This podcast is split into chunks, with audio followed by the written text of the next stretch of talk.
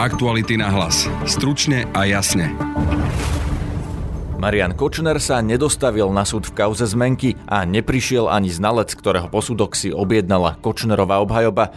Tento posudok sa však na súde čítal, viac povie Laura Kellöová, ktorá sleduje tento proces. Ten posudok si dal spraviť vlastne Kočner a jeho strana v roku dvetisícosemnásť. Irán zaútočil na americké základne v Iraku, rakety však nikoho nezabili. Budete počuť českého analytika Matěja Denka. Oni chtěli nějakou hned odvetu, ale zároveň myslím, že si dali právě velký pozor na to, aby přitom nebyli žádní mrtví. V Iráne dnes v prípade ukrajinského civilného lietadla zomrelo stosedemdesiatšesť ľudí. Budeme sa pýtať, či to súvisí s aktuálnym konfliktom. Počúvate podcast Aktuality na hlas. Moje meno je Peter Hanák. V štúdiu mám Lauru Kellöovú, ktorá dnes bola opäť na súde s Marianom Kočnerom a Pavlom Ruskom v kauze zmenky. Laura, vitaj. Ahoj, dobrý deň. Obligátna otázka na úvod, čo sa dnes dialo na súde s Kočnerom a Ruskom? Na úvod poviem, že súd s Pavlom Ruskom dnes, keďže Marian Kočner neprišiel, prebiehal štandardne, takže opäť boli predvolaní svedkovia, no a e, púšťala sa aj jedna z takých reportáží z minulosti s Ernestom Valkom. Čo to bolo za reportáž? Tá reportáž vlastne z minulosti poukazovala na to, vyjadroval sa v nej priamo Ernest Valko a tvrdil, že žiadne právne služby neposkytoval Marianovi Kočnerovi, čo vlastne nesedí s verziou Pavla Ruska a Mariana Kočnera o tom, že podpísať zmenky v roku dvetisíc im poradil práve právnik Ernest Valko. Ten už sa k tomu vyjadriť nemôže, bol zavraždený. Poďme k tým posudkom. Viem, že v tejto kauze tých posudkov má byť viac. Dnes sa na súde riešili tiež. Ako to teda je? Koľko je tých posudkov, ktoré majú byť dôkazmi o tom, či sú zmenky pravé alebo sfalšované a čo sa dnes s tými posudkami na súde dialo? Tých posudkov je e, pomerne veľa, nebudem menovať teda každý, ale v zásade e, sú posudky a potom sú aj posudky na posudky, teda akési kontrolné alebo nejaké vyjadrenia e, tiež znalcov na už správne posudky. E, tie, ktoré boli vlastne dnes, e, prvým bol posudok zahraničného znalca e, Garyho Laporte, ktorý sa mal dostaviť, keďže Kočner je na sankčnom zozname a teda nemali by s ním ani americké firmy, ani podnikatelia obchodovať alebo im mu ponúkať nejaké služby, tak sa aj tento znalec Laporte rozhodol, že nepríde. No a predseda Senátu teda rozhodol, že sa bude jeho posudok čítať. Ten posudok si dal spraviť vlastne Kočner a jeho strana v roku dvetisícosemnásť a v zásade ten posudok hovorí dve dôležité veci.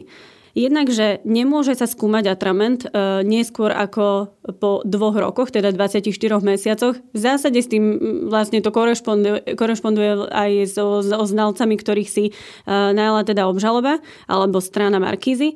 A zároveň povedal, že neexistujú dôkazy, že zmenky neboli vyhotovené v roku dvetisíc. Práve tejto vety sa chýta vlastne obhajoba, alebo teda strana Kočnera a Ruska.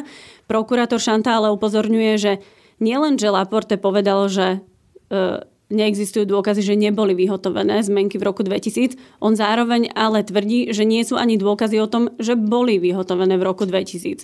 Takže tam je ten taký rozpor a je to naozaj skôr také kľúčkovanie medzi nejakými právnymi e, a medzi nejakými e, znaleckými vyjadreniami, že každý si v podstate jednu vetu vykladá po svojom. Prokuratúra, že je to v prospech obžaloby a obhajcovia, že je to v prospech Mariana Kočnera a Pavla Ruska. No a riešil sa aj nejaký ďalší posudok dnes? Riešil sa posudok Adriany Jabconovej z Kriminalisticko-expertízneho ústavu. Ide o znalkyňu, ktorú povolal vlastne, alebo teda požiadal o, o posudok vyšetrovateľ. V zásade to treba chápať v kontexte, že ona tiež len mala sa vyjadriť k tomu, že či je možné chemickou analýzou alebo metódou skúmať e, tie podpisy a ten atrament a vek tej zmenky. Z jej záverov jasne vyplýva, že po dvoch rokoch sa tieto vlastne skúmania a tá chemická analýza nedá spraviť. Čiže v zásade ona aj povedala, že dokonca Varšavské laboratórium už po dvanástich mesiacoch, teda už po jednom roku, odmietajú komentovať akékoľvek dokumenty a, a pravosť a vek atramentu, pretože si myslia a, a majú taký názor, že tie čiastočky, poviem toto čerstvé pero, ktorým sa podpisujú dokumenty, po dvanástich mesiacoch už vyprcháva. No a je toto celé dôležité? Nie je naozaj dôležitý ten posudok, ktorý povie, že či podpis Pavla Ruska je z roku dvetisíc alebo z roku dvetisíc šestnásť?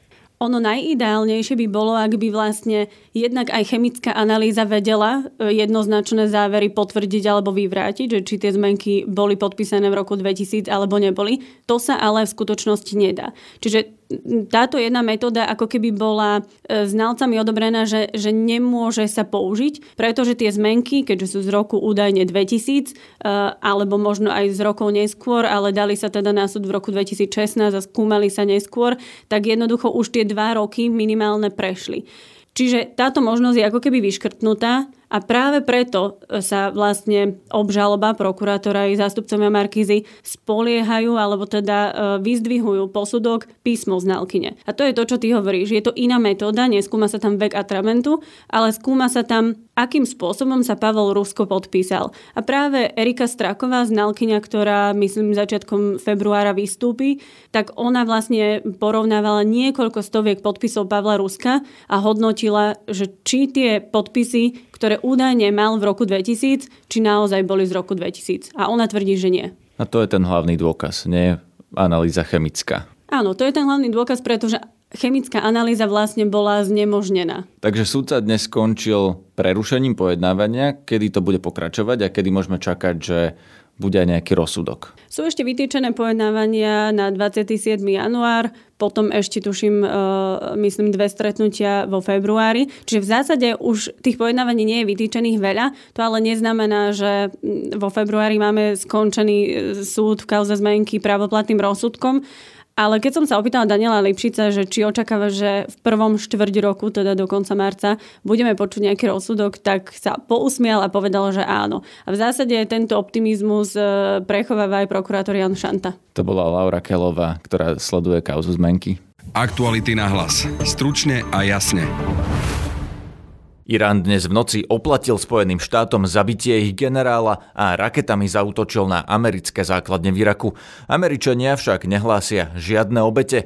Iránsky režim sa v prípade ďalšej americkej odvety vyhráža útokom na Izrael, ktorý je spojencom ú es á a Irán ho považuje za úhlavného nepriateľa. Izraelský premiér Benjamin Netanyahu avizoval, že akýkoľvek útok Iránu oplatí. Zároveň dnes ráno v Teheráne spadlo ukrajinské civilné lietadlo letiace do Kyjeva, pričom zomrelo všetkých stosedemdesiatšesť ľudí na palube. Príčiny pádu lietadla sa vyšetrujú. Podľa doterajších informácií lietadlo spadlo až niekoľko hodín po iránskom raketovom útoku na ciele v Iraku. O reakciu som požiadal analytika Českej asociácie pre medzinárodné otázky Matěja Denka. Je velice těžké v tuhle chvíli vlastně vidět, co přesně se stalo. Vyšetřování leteckých havárií většinou trvá velice dlouho a je to složitý technologický proces. Já nejsem expert na, na letadla, takže k tomu asi nemůžu říct nic. V tuto chvíli se zdá, že to nemá s těmi útoky v Iránu nebo potom iránskými útoky v, na americké základny v Iráku nic společného, ale samozřejmě jaká je pravda, to se dozvíme asi až za poměrně dlouhou dobu. Znie to ako príliš veľká náhoda, viete, lebo lietadla bežne nepadajú a akurát keď začnú lietať rakety na americké základne v Iráne, alebo teda z Iránu do Iraku, tak práve vtedy spadne lietadlo, nie je to podozrivé? Podezřelé to samozřejmě je, ale otázka je, komu by to, komu by to tedy prospělo.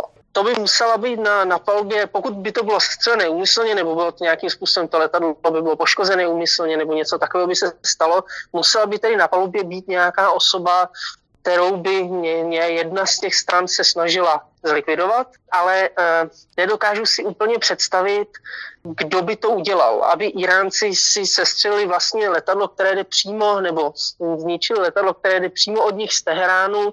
Nezdá se mi to pravděpodobné a potom je tam obrovský počet civilních obětí. Byli to, na tom palubě byli převážně Iránci a Kanaďané. Zdá se mi, že jako nevidím tam v tom nikoho, kdo by vysloveně v tuhle chvíli získal tím tak moc.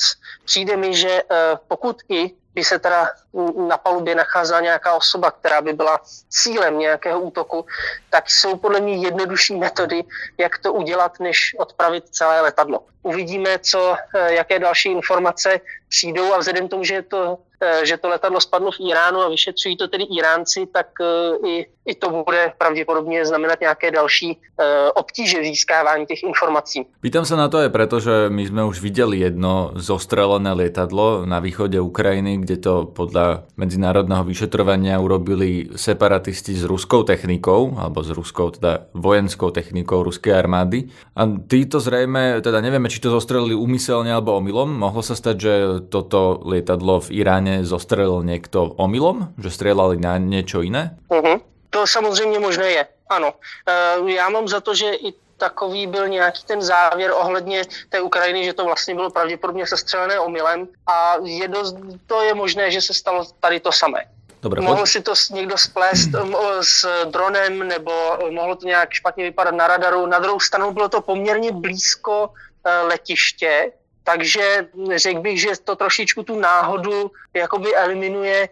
Kdyby se to tehdy, když to se střelili na východě Ukrajiny, tak to nebylo nikdy blízko letiště, takže ten stroj byl zaměněný, že to není civilní, ale vojenský.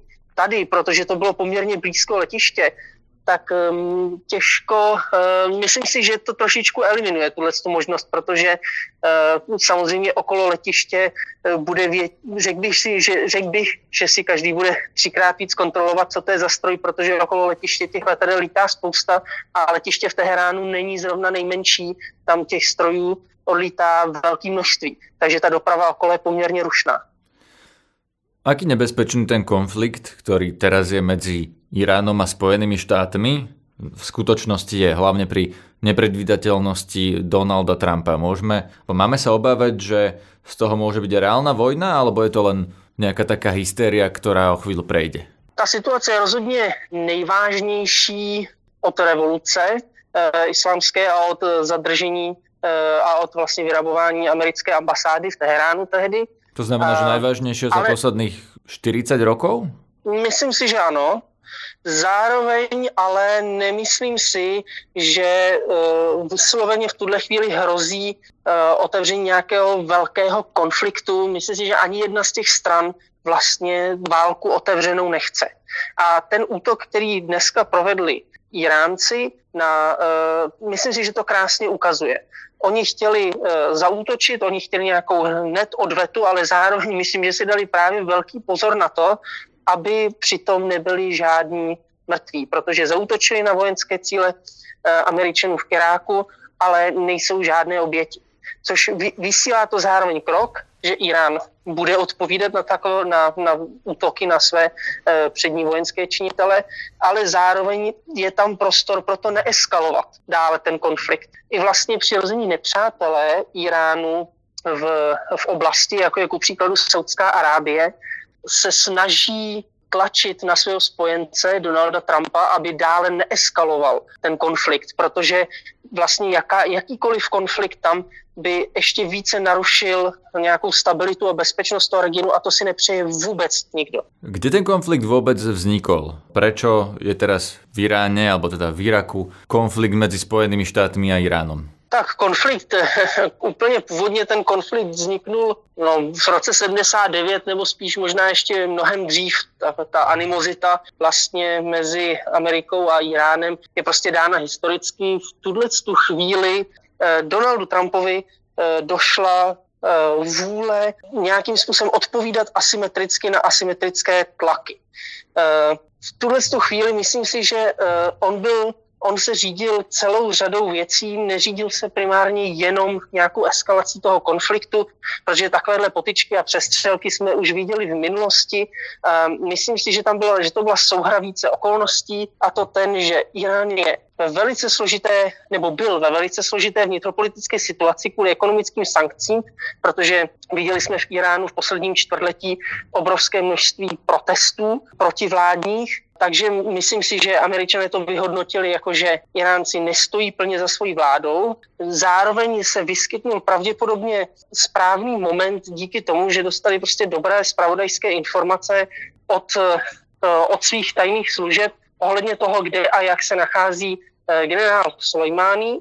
A potom samozřejmě to byla asi i nějaký vnitropolitický, vnitropolitické rozhodnutí, kdy Donald Trump možná chtěl trochu odvést pozornost o svých vlastních problémů, které má ohledně impeachmentu a, a vyšetřování tím, že nějakým způsobem bude řešit tu politickou situaci, vlastně zahraničně politickou, že odvede pozornost zahraniční politice. Merím skôr na to, že čo je taká prvotná podstata, alebo čo je naozaj ten najdôležitejší aspekt toho konfliktu, prečo vlastne stojí Amerika proti Iránu na Blízkom východe. Je to napríklad taká tá studená vojna na Blízkom východe, ktorá sa teraz ako keby menila na naozajstnú vojnu medzi Saudskou Arábiou a Iránom, teda medzi šítmi a sunitmi na Blízkom východe, alebo je to niečo úplne iné?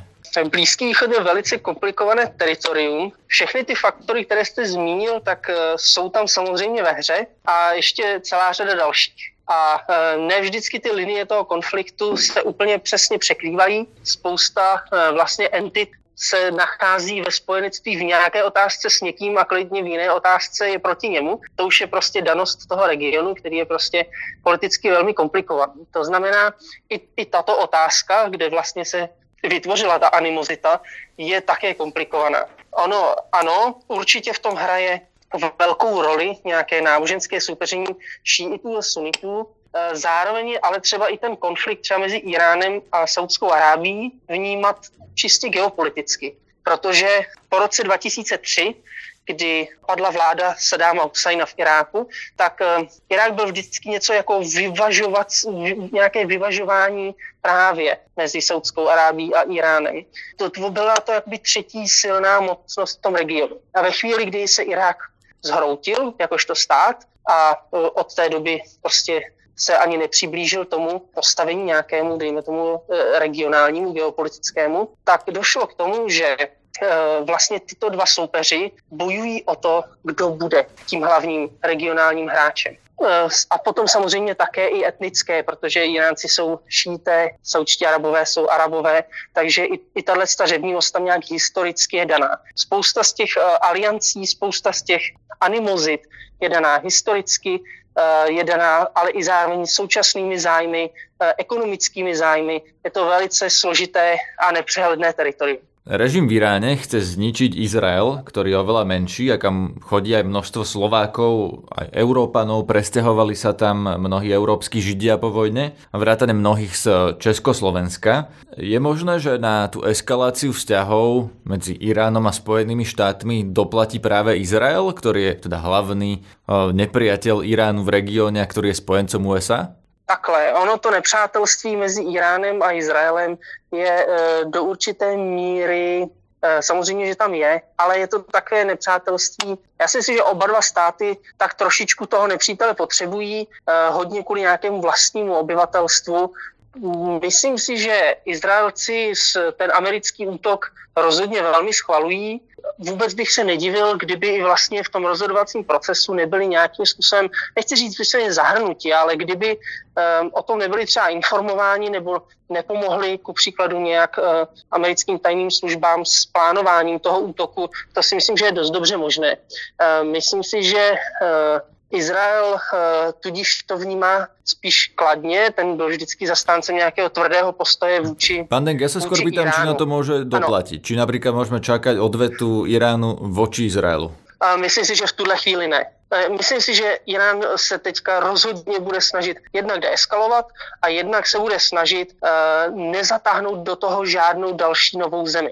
Myslím si, že i proto je je velice nepravděpodobné, že by Irán útočil třeba na americkou základnu v Kataru nebo kdekoliv jinde, protože by to nutně do toho konfliktu zatáhlo Katar nebo jinou zemi, kde Američané ty jednotky mají. A ze stejného důvodu se podle mě nebudou chtít, Irán nebude chtít do toho konfliktu zatáhnout další zemi vlastne na stranu svojho protivníka. Myslím si, že to teďka není na pořadu dne. Týka sa nás tento konflikt nejako v strednej Európe? Na Slovenská, Česká, Európskej únie? Týka sa vôbec ten konflikt? Určitě se nás týká v tom, že kdyby eskaloval, tak by to pravděpodobně e, velkou měrou narušilo vlastně dovoz, e, respektive vývoz ropy z Perského zálivu skrze Hormuzský průliv a ano, to by vyvolalo samozřejmě zvýšení cen ropy, její nedostatek na trhu a to by byl problém pro globální ekonomiku a tudíž i pro střední Evropu. E, co se týče potom e, z otázky nějaké politické, Evropa není, není cílem žádných iránských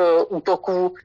Evropa vždycky měla mnohem racionálnější politiku vůči Iránu, než měly Spojené státy, a vlastně evropskou snahou tady obecně by mělo být deeskalovat. A i proto třeba Evropská unie nebo ty hlavní evropské státy zůstaly u té jaderné dohody s Iránem, i když Američané od ní odstoupili. Pokud Evropa chce hrát nějakou roli ve, ve světové politice, tak potom se nás ta otázka samozřejmě týká. Problém je trošičku ten, že Evropa e, není úplně jednotná e, v, ve svých zahraničních postojích, a problém je trochu ten, že ne, není koordinovaná a nemá takové slovo, jaké by e, si zasloužila, jaké by mít měla. Takže ano, určitě se nás to týká, ale bohužel Evropa tak, jak má zahraniční politiku nastavenou teď, s tou situací vlastně nemůže moc nic dělat. To je na dnes všetko. Počúvajte nás aj zajtra a pustite si aj náš ranný podcast Ráno na hlas. Nájdete nás aj na Spotify, aj na webe Aktuality.sk lomka podcasty, aj na Facebooku a Instagrame. Na dnešnej relácii sa podielala Lucia Babiaková. Zdraví vás Peter Hanák. Aktuality na hlas. Stručne a jasne.